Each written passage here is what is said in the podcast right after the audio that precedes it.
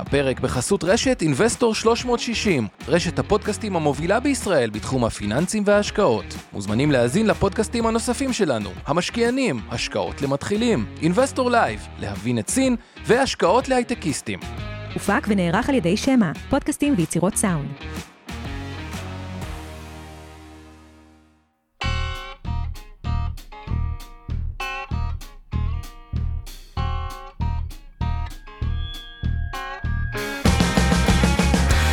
המשקיענים אבנר סטפאק ועומר רבינוביץ' בשיחה חופשית על התחומים החמים ביותר בעולם ההשקעות.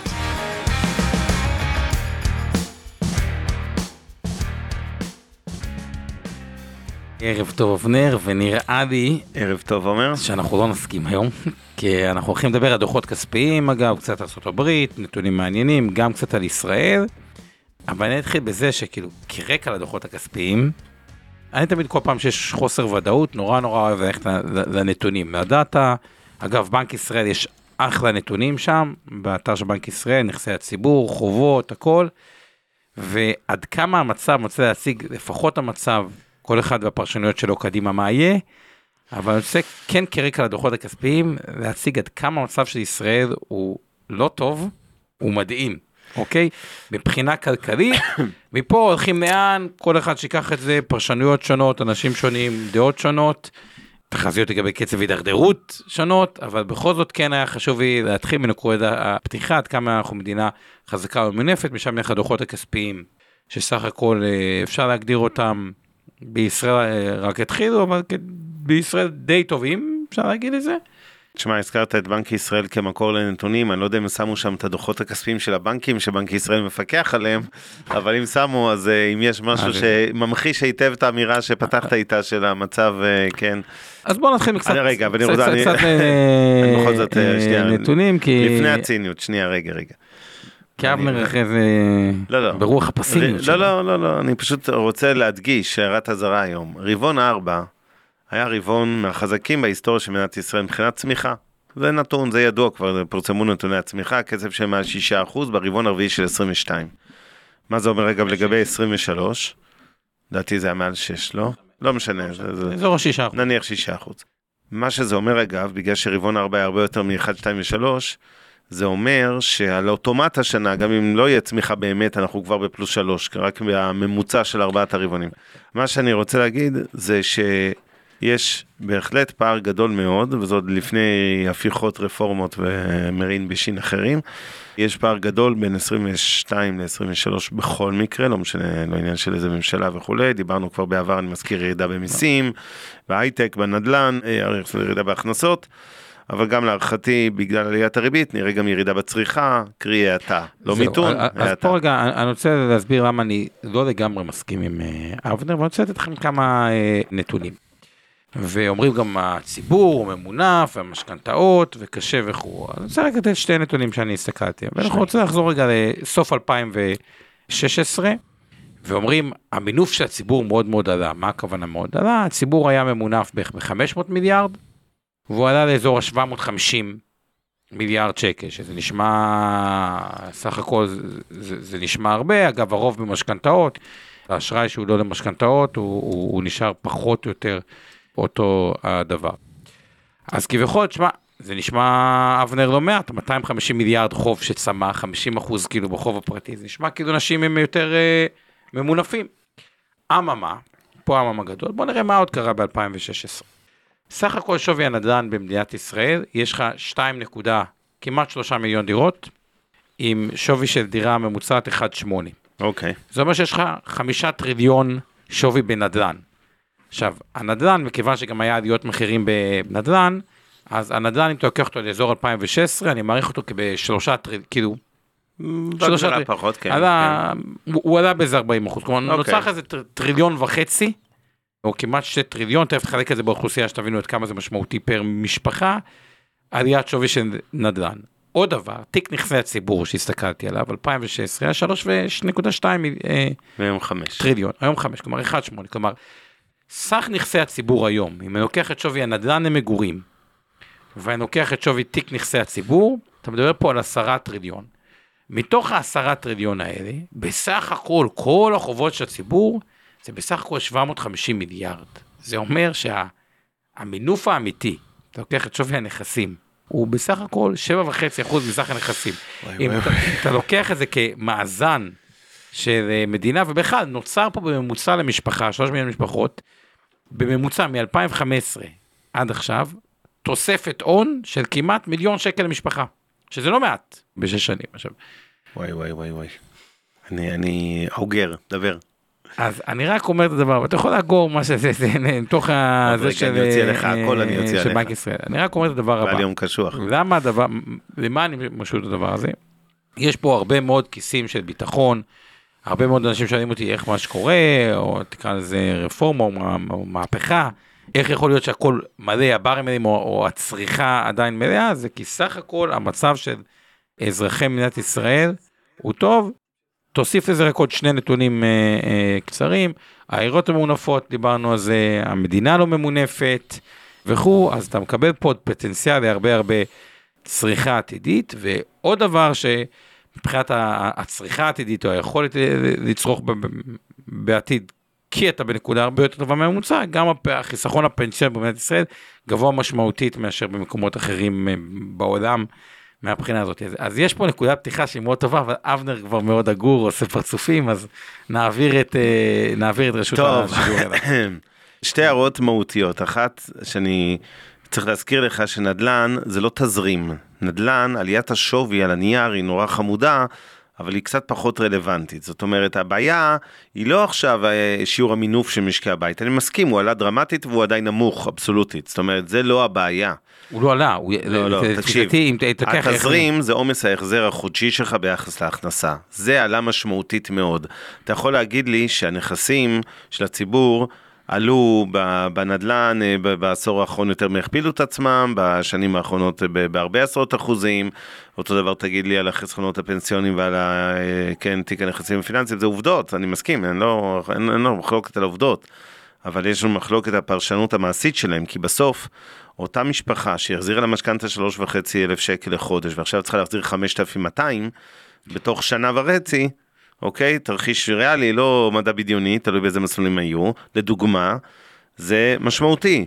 אותה משפחה שבה פתאום הביטחון התעסוקתי התערער כי אחד משני בני הזוג עובד בהייטק ומלא אנשים פוטרו מסביבו, או חלילה הוא עצמו פוטר, זה גם משפיע, וזו ההערה השנייה והמהותית שלי אליך לגבי ה... האטה במשק. אז בואו, שלא רק לא יובן לא נכון, אני לא כזה פסימי על השנה. אני מזכיר לכם את התזה שכבר הצגתי בדצמבר. אני פסימי יותר על הכלכלה ופחות מזה מן הסתם על השווקים, להפך, אני אופטימי על שווקי אני- המניות. אבל אני אגיד משהו על הכלכלה. כלכלה זה מאוד מאוד עניין של פסיכולוגיה, לא סתם.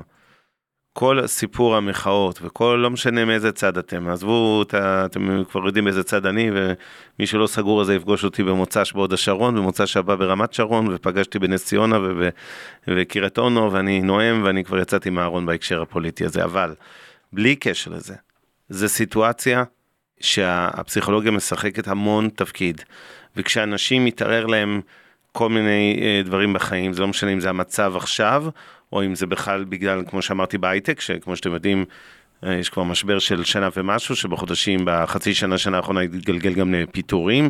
לא אגיד שהם סופר דרמטיים, אבל זה כבר לא מעט שמפוטרים בהייטק, וכל הזמן יש עוד ועוד, ואם זה החברות הגלובליות שמפטרות בישראל, ואם זה סטארט-אפים שמתקשים לגייס, ושוב, זה עוד לפני המצב הפוליטי הנוכחי. בסוף, אין מה לעשות, הדברים האלה משחקים תפקיד, ואנשים מתחילים אה, לחשוב פעמיים על החופשה בפסח באילת במחירים הזויים.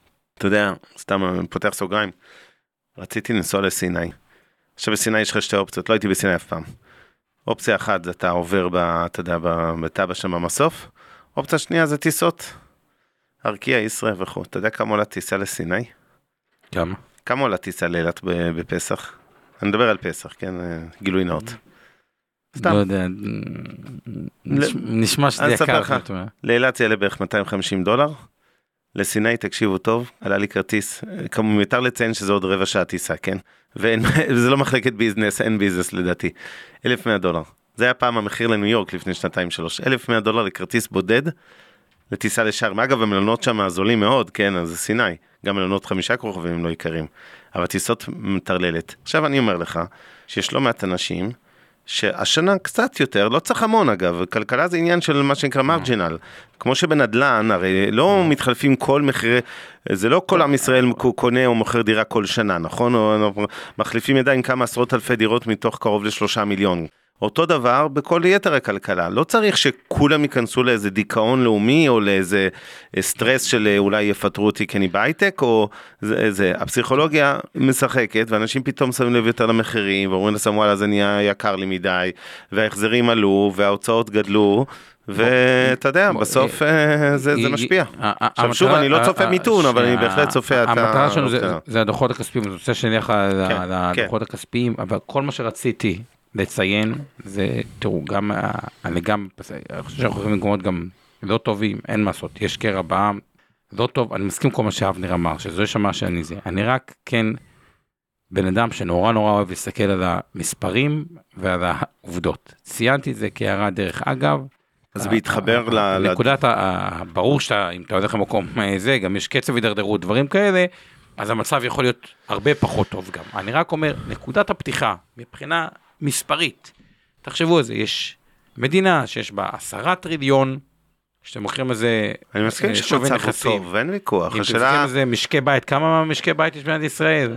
2.8 מיליון. 2.3 מיליון, זה כאילו 3 מיליון שקל בממוצע למשפחה, עם חוב של 750 מיליארד, שזה אומר חוב ממוצע הרבה יותר קטן למשפחה, לדעתי אזור כמה מאות אלפי שקלים בממוצע. כן. ברור שהצעירים הרבה יותר, אבל ההורים שלהם, כנראה שיש דירה... יש לך שם טעות במספר, אה זה 750 אלף, כן. שמה? זה בערך 750 אלף שקל, כן. לא, לא, זה לבן אדם, זה לא הגיוני, יש לך שם טעות ב-750 מיליארד הזה. זה יותר מדי, זה לא, לא, לא מסתדר לי. למה? 750 מיליארד. נכון. נחלק ל... שלושה מיליון משקי בית, קצת פחות. נו, זה 400... אה, זה שניים וחצי... זה 250 אלף. קצת יותר, 300. לא. לא חשוב, אני מסטול, עזוב את זה רגע. אוקיי, שנייה, בוא, בוא, בוא, לא חשוב. בכל מקרה זה לא מה ש... בוא נסכים לזה שנתוני המוצא הם מאוד מאוד טובים, בסדר? נתוני המוצא מאוד מאוד טובים, ברור שהידרדרות יכולה להיות גם מאוד מהירה. אוקיי, בוא נחזור לדוחות הכספיים ונדבר עליהם. כן, אז אני רק אגיד באותו הקשר של הדוחות הכספיים, בדיוק להתחבר לזה, שהבעיה, מה שאני מנסה להגיד זה ש-22 היא הייתה שנה מעולה בדוחות הכספיים ברוב הסגמנטים, כולל רבעון הארבע שכאמור אמרתי כבר הצמיחה מהגבוהות שהיו אי פעם. כל מה שאני בא להגיד זה שלהערכתי בהרבה מאוד סקטורים, בדגש על מה שנקרא B2C, סקטורים של קמעונאות שעובדים מול ה consumer, מול הצרכן הקצה, אוקיי? בשונה מחברות IT, והחריג ל-B2C זה הבנקים, אבל החברות שהן לא במגזר הפיננסי, אלא חברות האופנה, קמעונאות, רשתות המזון וכולי, כל מי שעובד מול צרכן, להערכתי, הדוחות של 23, יפתיעו לרעה נקרא לזה, אל מול מה ש... או לא יודע אם יפתיעו זו המילה הנכונה, אבל יהיו הרבה פחות טובים מ-22. בהקשר הזה מסכים, כי יש הרבה אוכלוסייה שהעלייה הזו כן. בריבית היא ומצד שני, חברות IT, שאם כבר, כן, נצלול 22, שראינו ככה דוחות של מטריקס 1, היו טובים מאוד, אה, היו חילן, כן, היו מאוד טובים, המשך צמיחה בשורה התחתונה. אם כבר התחלנו עם הסגמנט הזה אפשר לצלול אליו טיפה? אז בוא נעשה את זה אוקיי, מסודר, בוא נעשה את זה מסודר, אנחנו מגיעים רק מבחינת המכפילים נעשה סדר, ארה"ב לא השתנה, מכפיל רווח עתידי, לא, לא ארחיב על זה יותר מדי, 17 אה, ב-S&P, נסדק 24, מה שכן השתנה, תשואת האג"ח ל-10 שנים מאוד ירדה לכיוון ה-3.5, ישראל מכפילים מאוד נמוכים, תל אביב 35, 8.7, תל אביב 90, 8.8, SME 60 שזה הקטנות 6.8, כלומר נקודת הפתיחה היא מכפילים מאוד נמוכים. ואירופה איפשהו באמצע, בין ארה"ב לישראל, אגב יותר קרובה לישראל מבחינת רמות. אתה רוצה, בוא, בוא, בוא, בוא נשתף את המצגת. המכפילים, מבחינת התוצאות של קווטר 4, סך הכל המילה, שתי דברים שהסקטור שהפתיע מבחינת צמיחה, לא יודע אם הפתיע, אבל אנרגיה היה 57 אחוז צמיחה. הזכירו בדוחות הכספיים בחברות 332 פעמים את המילה אינפלציה, כלומר זה המילה... אגב, גם פה בצ'אט שלנו, מישהו כתב בדיוק על זה, הערה חשובה, שכאילו כל עניין, שיר לדמן, כל עניין העושר, לא מעניין כל עוד יש פיחות ואינפלציה, כי בסוף עושר הזה בשקלים גם נשחק מהאינפלציה, צריך גם את זה לזכור.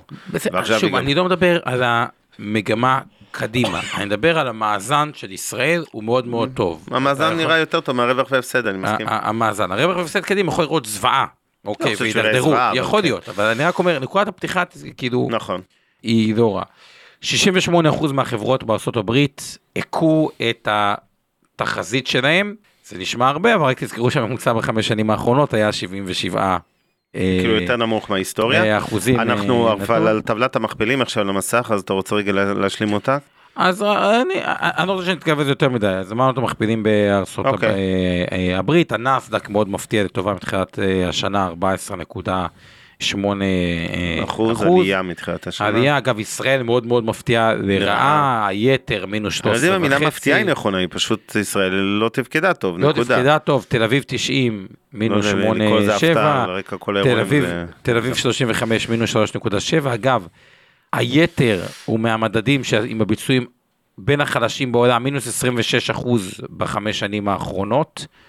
בדרך כלל בכאלה מצבים שיש מדד שעשה מאוד מאוד גרוע, יש כנראה חברות לא טובות, אבל גם כנראה שיש חברות שספגו יתר על, ה, על המידה, תל אביב 90, 62 אחוז בחמש שנים האחרונות, ובכלל תל אביב 35, 17.7 אה, בחמש שנים האחרונות. זה התשואה. כן, סין נראית מאוד זוהה מבחינת מכפילים, 10.7, עלתה חזק, היה קצת ירידה במניות המרכזיות, הדוגמה הקלאסית, שההשוואה המפורסמת, תמיד עושים בין עליבאבא לאמזון, כן.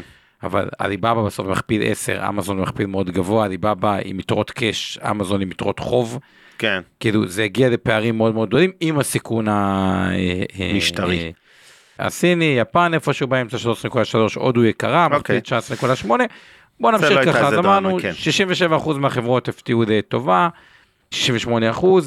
הרווח הנקי, סך הכל של החברות אה, השנה, היה מעט בירידה, בוא נראה את הממוצע פה. אני רק אה, אגיד ברקע, אליהו פה כותב לנו שאם הוא לא טועה מתחילת, גם בתחילת שנה שעברה, טענו שהמצב יהיה גרוע יחסית ל-21, ועכשיו שוב כאילו נבואות זעם. אז אני אגיד ככה, אין נבואות זעם לשנה הקרובה, אוקיי? אה, בטח לא לגבי שוקי המניות. יש, לא נבואות, יש כבר עובדות של האטה, נקרא לזה כמעט עולמית, בטח בעולם המערבי, כולל ישראל. זה שיש האטה זה לא נבואת זעם, זה, זה כבר עובדות. יכול להיות תיאורטית שזה ישתנה בהמשך השנה, אבל כרגע זה, זה פתיחת צולעת לכלכלה הישראלית בוודאי, ושנה שעברה זה לא נכון, שנה שעברה שהיינו אחרי שנת, שנתיים של קורונה, היה ברור שעל בסיס אפילו טכני, 22 תהיה שנה טובה מאוד לכלכלה, כי השווינו אותה לשנה גרועה של בבורסה. הקורונה. כן, אבל אני אומר עוד, אה, כאילו, לא, זה לא שמישהו חשב שהשנה לא תהיה טובה, להפך, כאילו, כשאתה לוקח בסיס להשוואה את שנת 21, שהיא שנת קורונה חלושס, כמעט כל שנה שתבוא אחרי זה תהיה כנראה יותר טובה מזה. לגבי ההערה השנייה שלך, שבפסח הוא אומר חוגגים בבית, לא נוסעים לסיני. אז אה, למרות שמשם יצא עם ישראל לחירות, אז נגיד ככה, א', אני מעולם לא הייתי בפסח בחו"ל, בסדר, גם הפעם אני חוגג אצל חמתי, לא לדאוג, אני לא עושה את זה בחו"ל. אשתי גם, נקרא לזה הכי קרוב למושג אה, דוסית נקרא לזה, אז אין שום סיכוי, זה בסדר.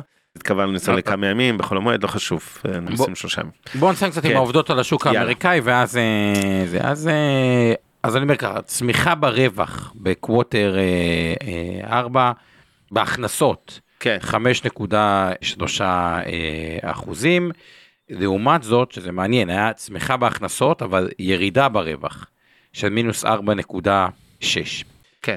מספר חברות שהזכירו מיתון 148 שומעים חברות הזכירו את המילה אה, מיתון אה, בדוחות אה, שלהם? מיתון, אבל זה נשמע הרבה וזה ירידה כי בקווטר 2 2022 היה 241 כן, קווטר 3 185 כלומר עדיין מוזכר במיתון אבל פחות. מה שאני כן רוצה להזכיר אפרופו אבנר אמר זה הגרף פיטורים. שרואים על ה... שבדיוק המספרים שעומר הקריא עכשיו, של ירידה שאני- בשימוש כן, במילים מיתון. ועכשיו מה שאני כן רוצה להזכיר זה את הנושא של הפיטורים חודש ינואר. ופה זה אחד מההסברים למה יכול להיות מאוד שנה מה שאבנר אמר אני מסכים איתו השנה הבאה מבחינת הכלכלה היא תראה פחות טובה. השאלה היא האם בשוק ההון תהיה שנה פחות טובה או לא ופה אני אגיד רגע את השתי כוחות המנוגדים. ונסתכל רגע כדוגמה על חודש ינואר 2023 מספר המפוטרים בהייטק עלה רק, כדי להבין את זה, אם בספטמבר הוא היה מאוד מאוד אה, נמוך, עמד על עשרת אלפים, בדרך כלל זה נע, באפריל 22 בכלל היה, היה איזה חודש עם 5,800 כמעט ו, וכלום, פתאום, תסתכלו מה קורה נובמבר, דצמבר, ינואר, פברואר. נובמבר 51 אלף מפוטרים, דצמבר 40 אלף מפוטרים, ינואר 2023, אחרי סוף שנה שעושים זה, 108 אלף מפוטרים בהייטק, המון אמזון, המון גוגל, המון מייקרוסופט, המון סיילספורס, שבכלל מקרה מעניין שהם רוצים אה, לפטר סאפ ועוד המון המון חברות. פברואר ממשיכים עם 48 אלף מפוטרים. עכשיו, למה אני אומר את הדבר הבא? מה בעצם קורה עם כל המפוטרים האלה? זה שנה, אגב, חלקם שהם פיצויים, וחלק מזה זה לא הוצאות חד פעמיות, וכמה חודשי הסתגלות.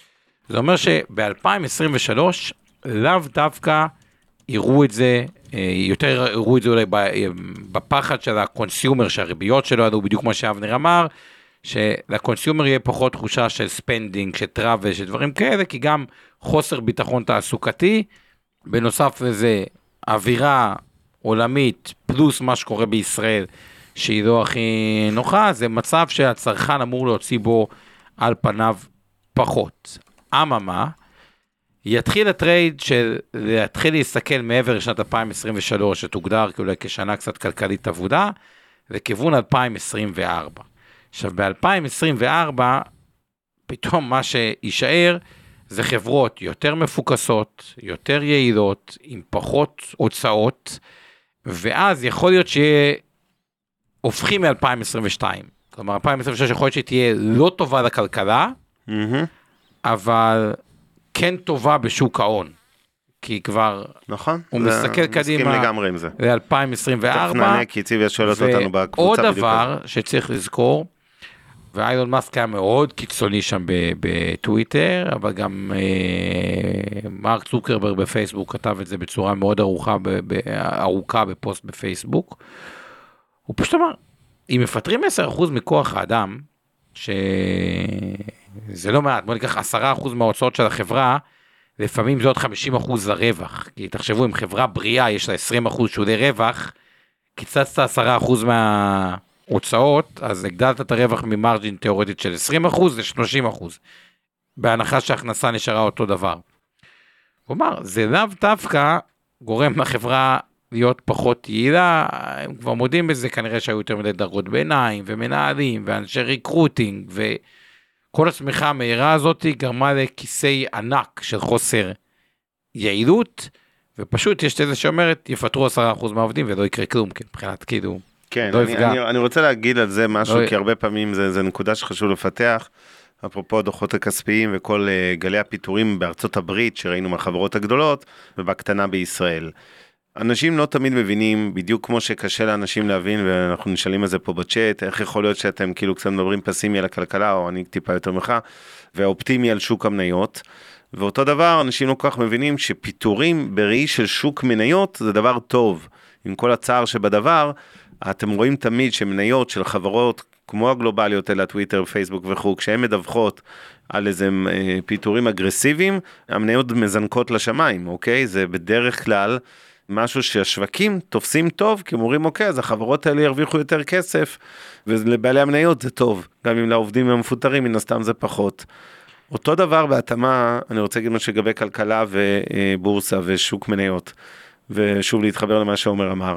אני חושב ש-24 תהיה שנה, בסך הכל כנראה, עוד קצת מוקדם להעריך, אבל נראה שהיא תהיה שנה טובה, אולי אפילו טובה מאוד, בטח ביחס ל-23, זו שנה מגעילה, 23, לא רק בגלל האירועים, היא באמת שנה פחות טובה תהיה, בכלכלה שוב, ועדיין זה לא סותר מצב של עליות שערים, וראינו גם את רוב הבורסות למעט תל אביב כמעט כולן בעליות שערים מתחילת שנה, יש לזה סיבה, בסוף שוק מניות הוא צופה פני עתיד, הוא אינדיקטור מקדים מה שנקרא, זה תחזית להמשך, זה לא בא לשקף את המציאות העכשווית של רבעון ראשון 23, וגם לא את זאת של רבעון 3 23 של עוד חצי שנה או כמה חודשים, אלא באמת לשקף מה יקרה בנגיד שנתיים הבאות, החל מעוד חצי שנה שנה, ולכן זה יכול להסביר איך אפשר להיות פסימי על כלכלה בשנה מסוימת ועדיין אופטימי מאוד על שוק מניות.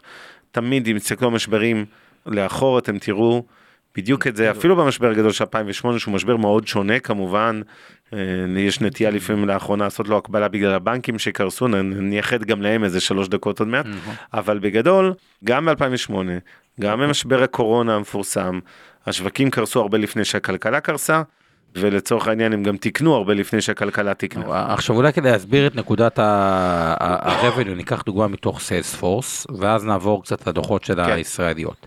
אז סיילספורס ב-2022 הרוויחה 26 מיליארד דולר, וההוצאות שלהם סך הכל היו הפוך, היה להם רווח גרוס, רווח גולמי של 19 וחצי מיליארד דולר, זה היה הרווח הגולמי שלהם. ההוצאות שלהם היו 18 נקודה, כמעט 19 מיליארד דולר. אה, דולר.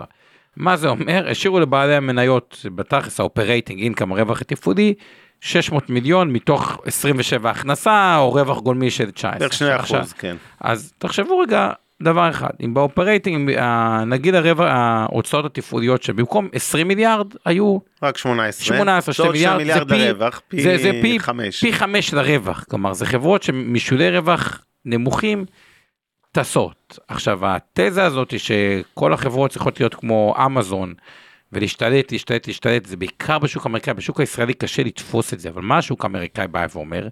אין באמת מקום לשתי חברות, עשר חברות CRM, צריך אחת או שתיים, כלומר אי אפשר שהשוק יהיה מונופול, אז בואו ניקח כל השוק, צריך לחלק בין שתיים. אז במקרה הזה מייקרוסופט נגיד וסיילספורס. או אומרים אין באמת מקום, באופן כללי פשוט יש יתרון לגודל, אגב בישראל רואים את זה מאוד טוב בענף שלך. גמל ופנסיה, דמי ניהול תחרותיים, עזבו מה, מה אומרים לכם, בסוף 90% מכספי החיסכון ארוך טווח בארץ, היום מנוהלים על ידי 11 אה, גופים, אתה אחד מביניהם, כי אמיתי אין מקום לכל כך, כי לא צריך יותר מזה, ויש שיטענו שגם 11 אה, מן הסתם בשם התחרות, שאפשר גם להסתדר עם פחות, כי יש יתרון לגודל, חברות משתלם להתמזג. עכשיו, בשם הזה שרוצה להיות הגדול, תסתכלו על זה שאתם יוצאים ברחוב בתל אביב עם ברד, ליים וקורקינטים, לא באמת צריך חמש חברות קורקינטים, גם לצרכן זה מציק, צריך חמש אפליקציות למי שפה בתל אביב, מספיק תאורטית שתיים. ואז בשם הרצון להיות הדומיננטית, החברות התפרעו בצמיחה שלהם, ומה שתראו ב-2024, לדעתי, זה את אותו התרחבות מרג'ינים, כלומר חברות יצליחו להיות יותר יעילות, ויהיה פה הרבה מאוד הפתעות לטובה ב-2024. 2023, התהליך יתקדם תוך כדי, אז פחות נראה את זה. תראו את התוצאות. פחות נראה את זה, כי מדי רבעון אה, מפוטרים עוד, לוקח זמן עד שזה מתבטא. כן. בואו נלך קצת רק- בארץ. רק רוצה להדגיש שכל מה שאמרת עכשיו, שאני מסכים איתו, תקף בעיקר לגבי השוק האמריקאי. בארץ לא באמת, זאת אומרת, כשיש פיטורים זה לא על הרקע של ה... נקרא לזה עכשיו אה, בעלי מניות או אה, דירקטורים ומנכ"לים שדואגים למחיר המניה, זה בדרך כלל מגיע פשוט בתקופות בקורלציה יותר חזקה עם מיתון, והפוך מזה בתקופה של אה, גיוסים. לכן שלא נכניס פה את הקהל לאיזשהו אה, פסימיות שקשורה לפיטורים, אני לא חושב שהולכים להיות משמעותיים, כתבו לנו גם ב... בצ'אט כתבה מישהי, אני לא אחזור על השם מצנעת הפרט, למרות שהיא כתבה את זה בשמה, אבל נגיד שהיא פוטרה מהייטק והיא מצאה עבודה די מהר בשכר דומה, באותו, בתפקיד דומה, זה בהחלט קרוב ללייצג, לא אגיד לגמרי מייצג, אבל שוב, בן אדם שחווה חוויית פיטורים, גם אם הוא מצא עבודה תוך שלושה שבועות באותו שכר בחברה דומה, לפעמים. הטראומה הזאת כן אומרת, רגע, עכשיו אומנם הכל היה בסדר, מצאתי יחסית מהר. א', לא כולם מוצאים כל כך מהר, את כנראה מוכשרת, וב', אה, גם אלה שכן, לפעמים רק מהטראומה הזו, למרות שזה לא עניין אישי, והיה צריך פשוט, אה, פסיכולוגית. סגרו איזה זה- מחלקה והייתם במקום לא נכון, בזן הלא נכון, פסיכולוגית זה מערער ללא מעט אנשים את הביטחון הכלכלי, ולכן הם צורכים פחות. עכשיו שוב, מאחר ולא מדובר במספרים דרמטיים במונחי המשק הישראלי, אז אני לא חושב שאנחנו הולכים לזה קטסטרופה של צריכה פרטית, אבל בהחלט צופה ירידה, ואני חושב שלאירועים הנוכחיים, המחאות וכל מה שמסביב, או ליתר דיוק לא המחאות, ההפיכה המשטרית וכו', אלה דברים שגם הם, יהיה להם תרומה שלילית לכלכלה השנה. לא דרמטית, זאת אומרת רוב הירידה השנה היא תהיה ירידה שהיינו רואים בכל מקרה ללא קשר לאירועים האלה, זה פשוט מוסיף עוד דלק למדורה. אני, רוב האירועים לדעתי אפילו משפיעים אחרי זה, פשוט המותג ישראל מאוד מאוד נפגע, ואת הפגיעה חלק ממנה נראה בעוד 3, 4, 5 ברור. שנים. בוא נמשיך הלאה. ישראל, בנקים, היום היה הדוח האחרון של הבנק הבינלאומי, שגם היה תשואה על ההון מאוד מאוד גבוהה. אפשר לשים פה את השקף על הבנקים, שיראו את המכפילי הון. תוצאות מדהימות, מכפילי הון סבירים, פועלים 0.92, לאומי ב-0.9 על ההון, בנק ירושלים 0.65 על ההון, דיסקונט 0.88 על ההון, הבינלאומי ומזרחי היחידים שמעל ההון העצמי, עם תשואות חריגות מאוד כלפי אה, מעלה. כל מכפילי הרווח של הבנקים נעים מבנק ירושלים שהוא בחמש, לאזור מכפילי פועלים בשש וחצי, לאומי בחמש שבעים ושלוש, שזה מכפיל מאוד מאוד uh, נמוך. למרות התוצאות הזה, ב-12 חודשים האחרונים היינו מצפים שהתשואה תהיה חיובית, היא שלילית על כל רקע מה שקורה בארץ. לבנקים בישראל יש עוד דבר אחד, יתרון מובנה, אני מזכיר, דווקא בגלל זה שמדינת ישראל היא יחסית נכון להיום מרובה בנכסים, אותם 5 טריליון, הכסף הממוצע שעולה לבנק בשביל לתת הלוואות, לדעתי בבנק לאומי הוא 1.57, בנק מזרחי הוא הכי יקר, הוא, הוא, הוא נותן קצת אזור השתיים, אבל זה מין יתרון שהוא יתרון מובנה של מערכת הבנקאות הישראלית. זה אחד מהגופים עם העלות אשראי למימון העסק שלו, הכי זולים אה, לדעתי בעולם. כי הסיבה היא מאוד פשוטה, ואמרנו את זה לא מעט פעמים, עדיין יש את תפיסתי קרוב ל-600, תפיסתי, לפי נתוני בנק ישראל, אה, הנתון האחרון שראיתי 560 מיליארד שקל בעו"ש. זה המון, 560 מיליארד שקל, בטח רציתי כדי להבין את זה, כל תיק האשראי של בנק הפועלים הוא מתחת ל-400 מיליארד. כן. כלומר, כל האשראי של בנק הפועלים יותר קטן מהכספים שיש בעו"ש במערכת הבנקאית הישראלית באפס.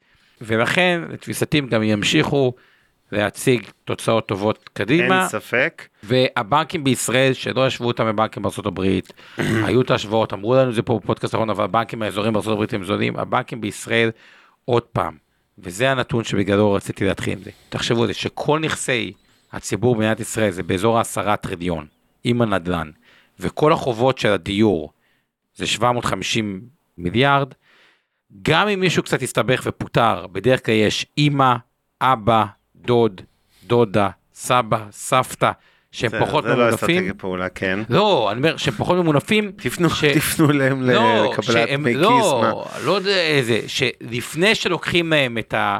הרי אתה דיפולט מול בנק, שסוגרים לך את החשבון לבנק או שסוגרים לך את הנכס, הוא אגרסיבי. נכון. אני אומר, יש עדיין הרבה חבר'ה בסביבה לפעמים שיודעים לעזור בשעת צרה, מה שאומר שהחובות מסופקים של הבנקים, אני אגיד את זה הפוך, לא, לא, באיטליה, בסדר, אין מה לדאוג לבנקים, זה אני מסכים. כל הרעיון הוא באיטליה, אם יש לך בעיה, אין לך מי שיעזור לך גם בכל הסביבה שלך, כאילו, אתה צריך למכור בדיסטרס, כל מה שאני אומר זה, הבנקים תוצאות מדהימות, לתפיסתי סך הכל יותר, שוב אסור להמליץ, אין ספק, אז זהו, זה הזמן רגע, אזהרה משפטית, כל מה שאנחנו אומרים הערב אינו ייעוץ השקעות ולא תחליף לייעוץ השקעות, המותאם לצרכי נכסי כל אדם בידי ייעוץ השקעות מוצמח, וזה שאנחנו מזכירים פה מניות ספציפיות, כגון הבנקים, א', צאו נקודת, זה לא המלצה להשקעה בשום מניה ספציפית או בסגמנט, וזה גם לא המלצה להימנע מפעולות השקעה.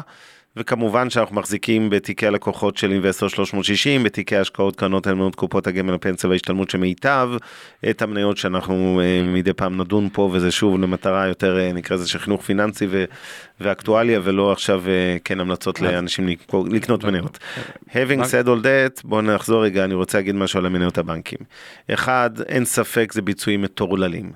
שתיים, הם כל כך מטורללים במובן החיובי של המילה, שהם מתחילים להקים לדעתי התחלה של מחאה ציבורית, מי שעקב היום ראה שיש אפילו הצעת חוק של חברת הכנסת נעמה לזימי על מיסוי יתר של רווחי בנקים, כשהמוטיבציה הבסיסית אומרת, מאחר והם לא מגלגלים את כל עליות הריבית האלה, כן, גם ללקוחות, כלומר מגלגלים את זה בצד ההלוואות, לא בצד הפקדונות, אז כאילו שהרגולטור צריך להתערב, היא כבר רמזה בעצמה שהיא לא מתכוונת להגיע בהכרח עם החוק עד הסוף, כמו שהיא רוצה לייצר לחץ שהרגולטור יעשה משהו בנושא הזה, כי בנק ישראל לאורך שנים, היא מתעסק בעיקר ביציבות של הבנקים ופחות ב... נקרא לזה טובת הצרכן, ומרגע שהוא עושה את זה ככה זה מאפשר לבנקים להרוויח המון כסף. בכל מקרה אין ספק בכלל שהרווחיות של הבנקים גם אם 22 תיאורטית היא לא שנה מייצגת, אני לא בטוח שהיא לא מייצגת על ציר ארוך, אני לא, לא בטוח ש-23 תראה רע במיוחד. אה, תראה גם טוב, על פניו. תראה מעולה, היא תראה מעולה. האינפלציה, הריבית, אלה תשואות על ההון שלא קיימות היום בעולם המערבי בבנקים, כמעט לא קיימות. אבל בכל מקרה, אין ספק שהסגמנט הזה יחסית כרגע חסין, אני מסכים עם כל ההערות שאמרת על מינופים, וגם אה, מוקדם יותר הבוקר.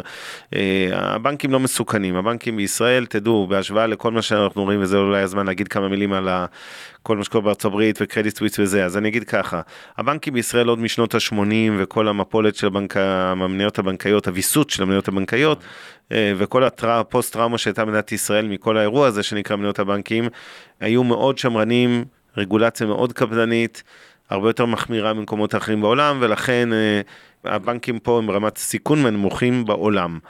וגם מרוויחים תשואות על ההון מהגבוהות בעולם.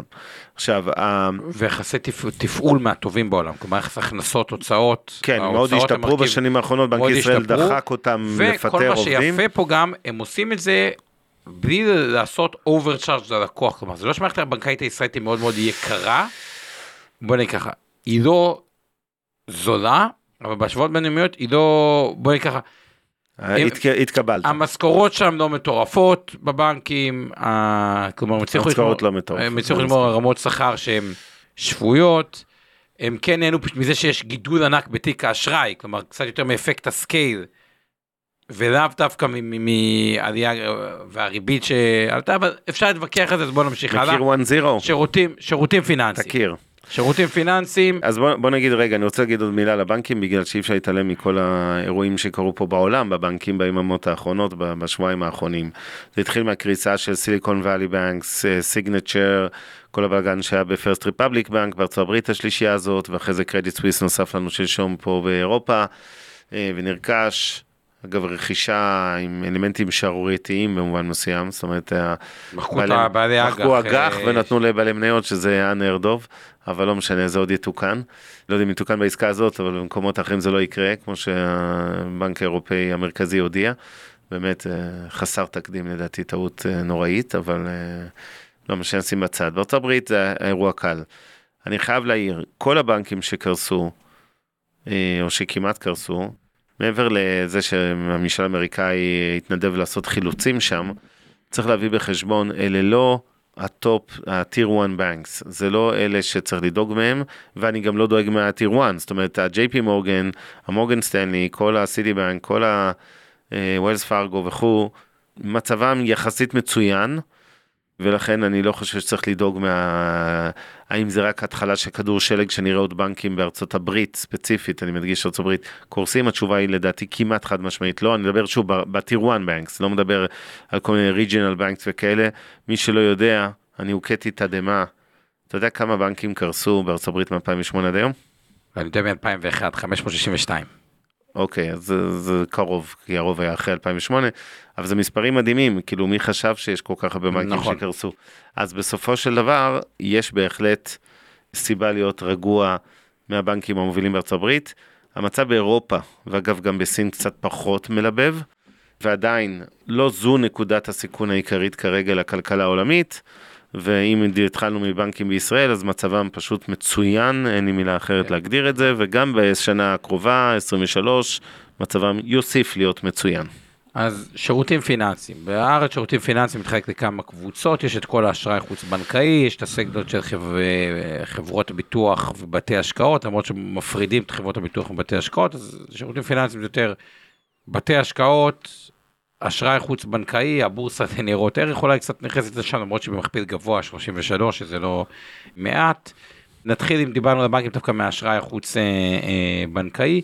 שפה יש סיטואציה שהיא מאוד מאוד מאוד מעניינת, אבנר תחליט אם אתה רוצה להתייחס או לא, כי אתה בעלים של החברה. כל פעם מכניס אותי, אני לא רוצה להתייחס. אז אני אגיד את זה, אז אני אגיד, עזוב, בתי השקעות וזה, אז אני אגיד זריז, אוקיי?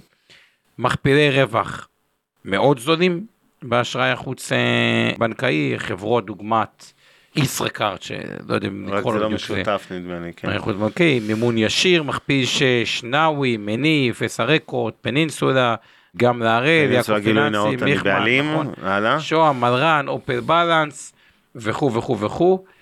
אחרי מה שקרה עם גיבוי ויונט הם קצת מוקסים, בדומה לבנקים מכפילים מאוד מאוד נמוכים, יתרון וחיסרון מול הבנקים. החיסרון מול הבנקים זה בסוף העלות אשראי שלהם הוא לא 2% כמו של הבנק. כאילו הוא יותר גבוה, היתרון שלהם היסטורית, בגלל שזה גופים יותר נישתיים, הם גם לא צריכים למלא תיק עכשיו של 400 מיליארד, הם יכולים להיות הרבה יותר פיקים, לפעול יותר מהר, להיות יותר זריזים, התשואות על ההון שלהם היו יותר גבוהות, ובהנחה שלא יהיה ממש מיתון קשה בארצות הברית, על פניו נראה שהחברות האלה סובלות מסנטימנט מאוד מאוד שלילי, בתמחור מעניין, יש פה ריסק ריוורד. אתה רוצה להגיד לגבי זה עוד משהו? אני חושב שבסגמנט הזה הבנקים נראים אה, מצוין. הבנקים זה האזור הכי בטוח, ומבין היותר אטרקטיביים מחברות הביטוח, אני לא אתייחס לבתי השקעות וחברות אשראי חוץ בנקאי. אז, אז נעבור הלאה, אם אתה רוצה להתייחס כן. אה, לזה. בתי השקעות. בתי השקעות, ונכנס בתוך זה גם את חברות הביטוח, גם פה הם מתחלקים וכמה בארץ. אם ניקח את האסטרטגיה של כל בתי ההשקעות ובכלל של ענף הפיננסים, דיברנו על אותם חמישה טריליון אה, נכסי הציבור, מתוך נכסי הציבור אה, בערך שתיים, שתיים ומשהו, אם לוקחים את הקרנות נאמנות, מנוהלות על ידי מוסדיים. יש את הנושא של ה-pure player, רק על נושא, או בעיקר, רוב רובם, נושא שנקרא לזה פשוט גמל השתלמות. יותר גופים כמו אלטשודר או אין לפידות שזה יותר פיור פליי על חיסכון ארוך טווח גם קרנות פנסיה אצל אלטשודר.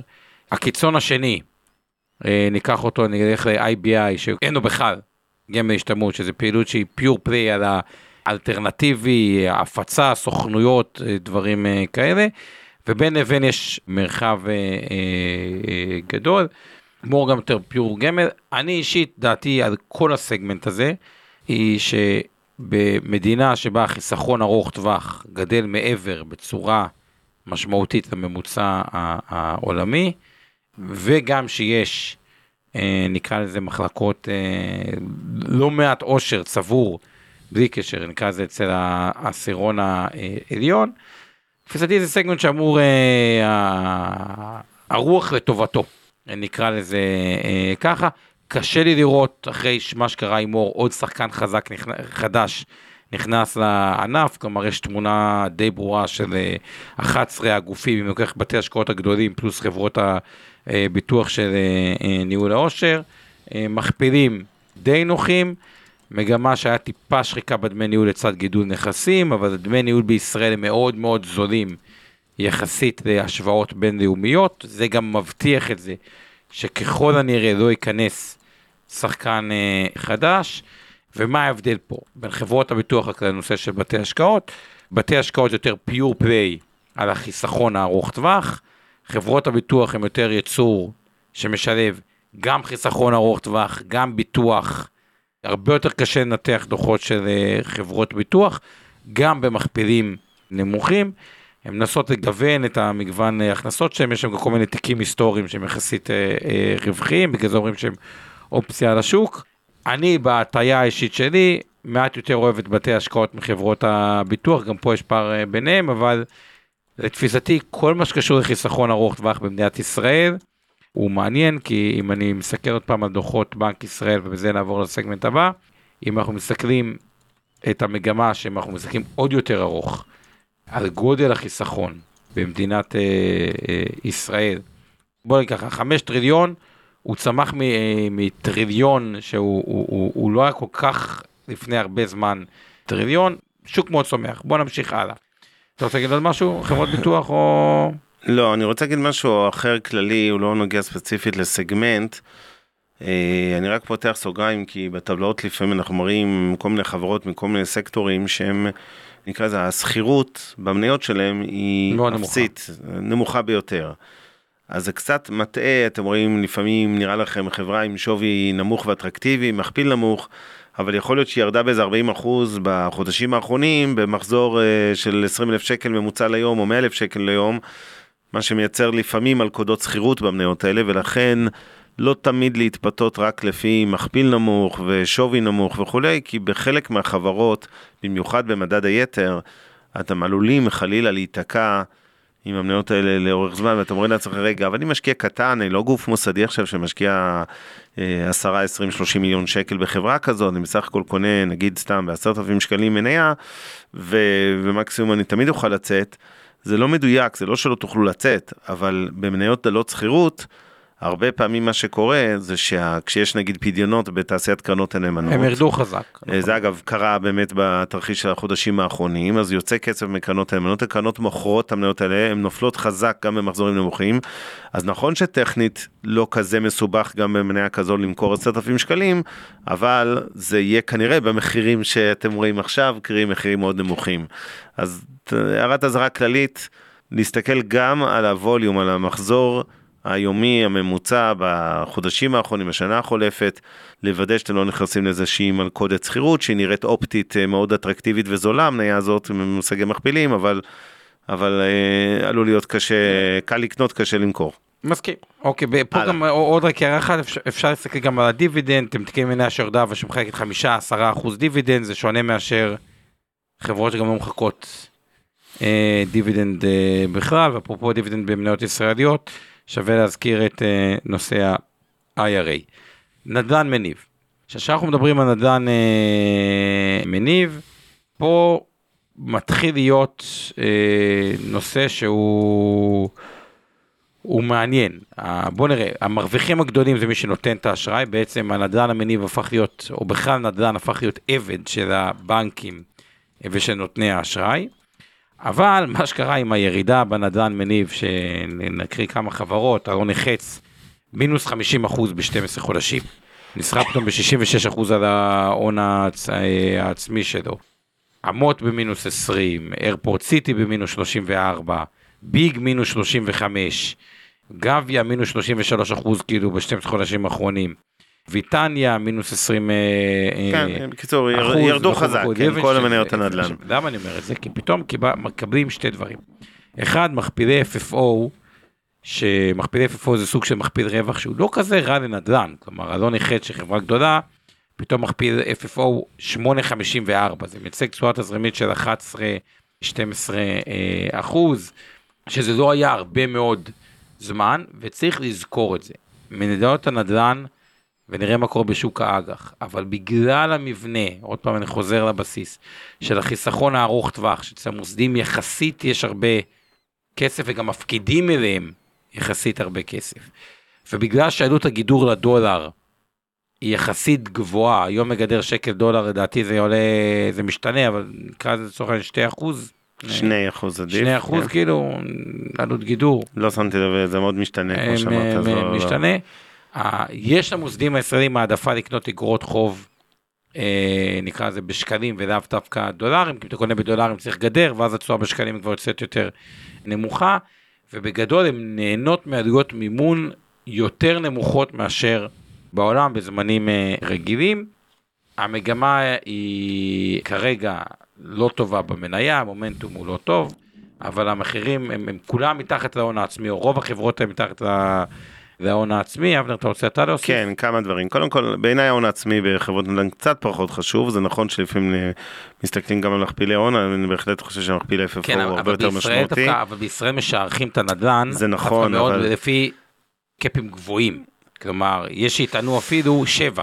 תשמע, אני רוצה שיטענו... להגיד לך משהו על זה. אני עברתי על הדוחות של... אה, בטח איזה עשר חברות נדל"ן שכבר דיווחו את השנתי, כלומר את רבעון הארבע. ואני דווקא הופתעתי לרעה, תדע לך, מכמות השערוכים שהיו שם למעלה, כולל ברבעון הרביעי, שכבר, אתה יודע, בוא, יש האטה בכל סוגי הנדל"ן, גם בעולם, גם בישראל, כבר ברבעון 4, ואתה פתאום רואה בחלק מהחברות, אני מעדיף לא להזכיר שמות, ופתאום ראיתי ברבעון 4 איזה רווח אדיר, כאילו, משערוכים הכוונה.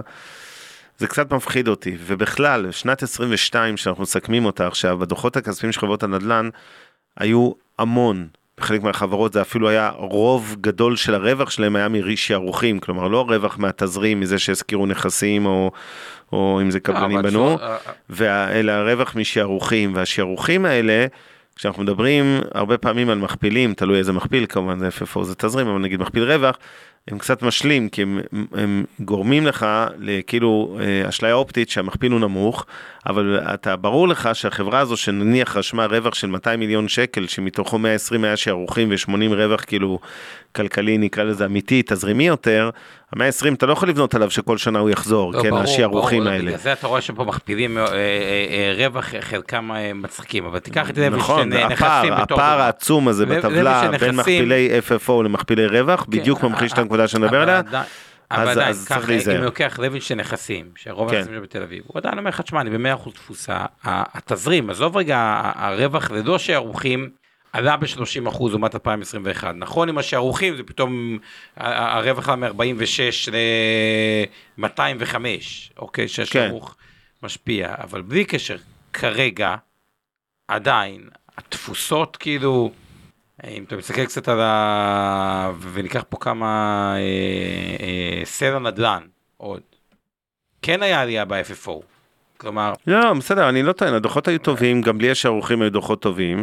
המ- אני- כל מה שאני אומר זה שהמחירים, למרות שהם ירדו משמעותית ב-12 חודשים האחרונים, אה, הם לא כזה אטרקציה, כי הם קצת מוטים. הם בגלל רווחי השערוכים עדיין רואים את זה, ברגע שנראה הפוך קצת שערוכים שליליים וחס ושלום כמה קבלנים שפושטים רגל, אה, לא הרבה אגב, אני לא, אני לא צופה, זה כן, תחזית פסימית, אבל מספיק כמה, לפעמים זה מייצר מגפה, נקרא לזה במניות, לאו דווקא מגפה בכלכלה נכון. הריאלית שלנו. אז אפרופו פשיטות רגל, הסקטור שבאמת צפוי לראות שם, אם יהיה הרעה, את הפשיטות רגל העתידיות, זה נדל"ן לבנייה. קבלנים, ירידות, כן. קבלנים, אה, פה אפשר לראות אה, ממש אה, מרחץ דמים, שיכון ובינוי מינוס 60 אחוז ב-12 חודשים, ישראל קנדה מינוס 62 אחוז, אפריקה מגורים מינוס 37 אחוז, פרשקובסקי מינוס 50 אחוז. זה מספרים מאוד אגרסיביים, לא צריך להזכיר את חנן מור שהוא גם ירד הרבה. פה צריך לזכור דבר אחד, שואלים אותי גם איך זה יכול להיות מחירי הנדל"ן עלו, חברות בנייה ירדו. חברה פושטת את הרגל על רגע תזרימי. יכול להיות מצב, תיאורטית, שחנן מור, אה, כאילו בדוגמה שהרבה בכותרות, השווי הנכסי שלו יותר גבוה מההתחייבויות, אבל עדיין את האג"ח צריך לשלם בשוטף, וצריך שיממנו, ו- ו- וזה מצב לא כזה פשוט. נדל"ן כרגע לבנייה, החברות, הדבר הטוב שמכרו הרבה מהסחורה לפני זה, הדבר הרע שכשמסתכלים קדימה, יכולת הציבור לקנות דירות והסנטימנט לקנות דירה בירידה, רואים את זה אה, אה, קריסה, ובסוף הן צריכות למכור נדל"ן בשביל לשלם את האג"ח, ולא יודע אם עדיין ירדו המון, זה כאילו נראה הזדמנות, אבל המצב הבסיסי עם המשכנתאות הגבוהות, האג"ח הגבוהים, המימון הגבוה, הוא כל כך נגדם, שזה סכין, אה, בינתיים זה סכין אה, נופלת. טוב, אה, בוא אני רוצה נמשיך. לעבור רגע אנחנו לנושא, כבר עשר כמעט, אז בואו נתקדם. אז בוא נקפוץ רגע ישירות, כי, כי פה כן שווה אה, להזכיר, נעשה קפיצה. יש לנו לא מעט הערות ושאלות של הקהל, אז אני רוצה גם להתייחס, ואנחנו עוד רגע צריכים לארוז. אז, אז אז, בואו תיקח לנו את הסקטור הבא, מה זה? אז בוא נקפוץ לטכנולוגיות מידע, נדלג כן. על כל הסקטורים האחרים, נעבור לטכנולוגיות מידע, ועם זה מקסימום נעשה נסיים. השלמות, יש לנו עוד, נעשה יהיה לנו עוד, לנו עוד. אני מזכיר ששיא עונת הדוחות זה בעשרה ימים הקרובים, עד סוף הזה, נכון שהבנקים מאחורינו ולא מעט חברות טובות אחרות, אבל אה, יש לנו עוד הרבה דוחות, אז אנחנו נשלים את מה שהיה חסר, ואני בכל מקרה גם רוצה לענות לכמה אנשים פה שאלות חשובות. חילן, הרווח צמח ל-50 ו... אה, גידול בהכנסות 35 אחוז, גידול ברווח הנקי 12 אחוז, סך הכל דוח טוב. וואן טכנולוגיות, הרווח הנקי עלה ב-22 אחוז. מטריקס, הרווח עלה ב-62 אחוז. שיש פה הרבה גורמים שמכפילים יחסית סבירים, מטריקס 11, כי החברות האלה ירדו מתחילת השנה עם כל הסנטימנט. מה הכוונה? למרות דוח כביכול טוב של וואן טכנולוגיות, ירדה 26 אחוז, מלם תים מינוס 30 אחוז, מטריקס מינוס 21 אחוז, פורמולה מערכות מינוס 28 אחוז, הייפר גלובל אגב, פלוס 31 אחוז, התנהגה שונה. הנקודה היא כזאת בחברות האלה, שמה שפועל לטובתם, זה, מה זה בעצם כל החברות תוכנה הזאת, מטריקס, וואן, חילן, מלם. תחשבו, אתם שומעים הרבה פעמים על Salesforce, או על, אה, לכל מי שבהייטק ServiceNow, אה, או תוכנת CRM של מייקרוסופט, או תחשבו בעצם, כל ההייטק העולמי, עם כל החברות שיש שם את הפתרונות שאתם שומעים את כל השמות, מי שבהייטק מכיר את כל השמות האלה, בסוף זה חברה, כשבאים לחברה כמו בנק לאומי, או כמו מיטב אפילו אצלך, כן, יש או אפילו גופים ב- אפילו שמטמיעים את באינבסטור. זה, מפתחים. יש גופים שמטמיעים את זה. עכשיו, מה מעניין פה? הם בעצם המטמיעים של כל ההייטק העולמי. עכשיו, מה מעניין פה? הם נסחרות במכפילים הרבה יותר נמוכים, כלומר, אם אתם תקנו את ServiceNow או את Salesforce, אתם תשלמו מכפיל הרבה יותר, בסדר, אבל זה אל תשכח שאין להם את ה-IP, הם לא חברות טכנולוגיה, הם נכון. חברות, זה נכון, שונה, זה חברות אבל- אה, ש... אבל כן, כשאני ו- מנתח את הדוחות הכספיים שלהם, הם כאילו, בגלל שיש כל כך הרבה מה להטמיע וכל כך הרבה גופים, ואתה גם לא יכול לעבוד עם אינסוף ספקים, ו, וכל חברה כזאת, בסוף, כשאני מסתכל על הצ... אמיתי על הצמיחה שלהם, הן צומחות בצורה שלפעמים די דומה לחברות ה... אה, האלה, וזה כאילו פוזיציה שלפעמים די אה, מעניינת, סתם כדי להבין, בוואן טכנולוגיות כ- כדוגמה, אוקיי, אז ההכנסות שלה ב-2018 עמדו על 1.4 מיליארד, וב-2022 זה 3.2 מיליארד, זה כאילו יותר מ-100% גידול בהכנסה, זה לא בדיוק קצב של חברת אה, צמיחה 3-4 אחוזים, כן. זה כאילו, זה יותר 15-20 אחוז בשנה, וגם ברווח, אתה קפצת מ-62 ל-154, כאילו, יותר מהכפילו את הרווח. פי שתיים וחצי, כן. כלומר, יש פה איזה, כשחושבים על זה בצורה הבאה, את כל הפתרונות של ההייטק העולמי, סיילספורס והסרוויס נאו והפתרונות של הסאפ וזה וזה, יש מי שצריך להטמיע, המישהו הזה זה מפלצות האינטגרציה, שבעצם פותחות את השער לעולם הדיגיטלי, אין אין סוף כאלה בארץ. בסוף כשאנחנו מסתכלים, יש את מטריקס, פורמולה, חילן, וואן, מלאם, שאפשר להגיד אלה חמשת ה... כן, יש ה- כמובן חברות ענק פרטיות, כמו אה. אמן מחשבים, זה לא היחידות, כן, הגדולות, אלה אפשר להגיד מחשוב. ישיר, אבל כן. אה, אמת, אבל, אבל בגדול זה חמש קבוצות שהם, אה, אולי פספסתם אה, איזה אה, קבוצה, שהן בעצם מכניסות את כל הטכנולוגיות האלה אה, לישראל, מכפילים יותר זולים, בוא אני חושב שנקטע את ה... אני אה, רק אגיד על זה, על הסקטור הדבר היחידי- הזה. הדבר היחידי שיכול לפגוע טיפה עם הממשלה, הרבה מהלקוחות שלהם, זה נכון, הסקטור בסדר. הממשלתי, ותמיד הם צמחו שם. אז זה לא הדבר. היחיד, אני חלוק עליך. קודם כל היה פה אה, צבר הזמנות מטורף שהרבה ממנו נבע מהקורונה, ויכול מאוד להיות שזה זה אירוע קצת חד פעמי, זאת אומרת הרבה מאוד חברות בתקופת הקורונה קיבלו החלטות להאיץ מאוד אה, פרויקטים של פיתוח ולהשקיע יותר כסף בדיגיטציה כלקח מהתקופה. זה פרויקטים של בין שנתיים לחמש שנים ו- ולאט לאט זה קצת יידח. אני לא חושב שהמכפילים שם להבדיל הם כאלה אטרקטיביים, הם לא, לא, סבירים, לא, אה, אבל הם. לא אטרקציה. הם לא, לא, מל"ם 23, יש גם שונות גדולה ביניהם כמובן, אבל בגדול, ה- המכפילים שהם לא כזה זולים, הם- יותר זולים מה- מה- מהטכנולוגיות עצמם, ועוד בסדר, דבר. זה בלי קשר הגיוני הבינו. שאינטגרציה, הר- הרבה, כמו שתכנון פיננסי, בסוף רוצים גוף שיודע לתת פתרון מלא, אוקיי? כן. יש את היצרנים, לצורך העניין מיטב וכו', יש את העולם של תכנון פיננסי שהוא כאילו המטמיע של אותם מוצרים, אם אני. יש פה גם נושא של בתוך החברות האלה מיזוגים ורכישות, כלומר יש חברה שיודעת להטמיע מוצר אחד טוב, הרבה הם רוכשים אותה במכפיל יחסית זול, גם סגמנט מעניין, הוא נפגע חזק בתשואות שלו, שווה טוב, ככה לעקוב, רוצה אני חושב לרוץ צ'יק צ'אק על כמה שאלות ואז ש- נעשה ש- סיכום. שאלות ו- ונמשיך עם אה, שבוע אוקיי, הבא. אז אה, עמית שואל או שואלת לגבי מצב היבואנים למיניהם כמו ברימה, גרלקו, בשל היחלשות הדו- השקל, אז אני רוצה להגיד בהכללה, יבואנים יש שלוש בעיות, אחד, דולר אה, חזק, שתיים, עלויות גידור יותר גבוהות מבעבר, ושלוש, זה האטה במשק.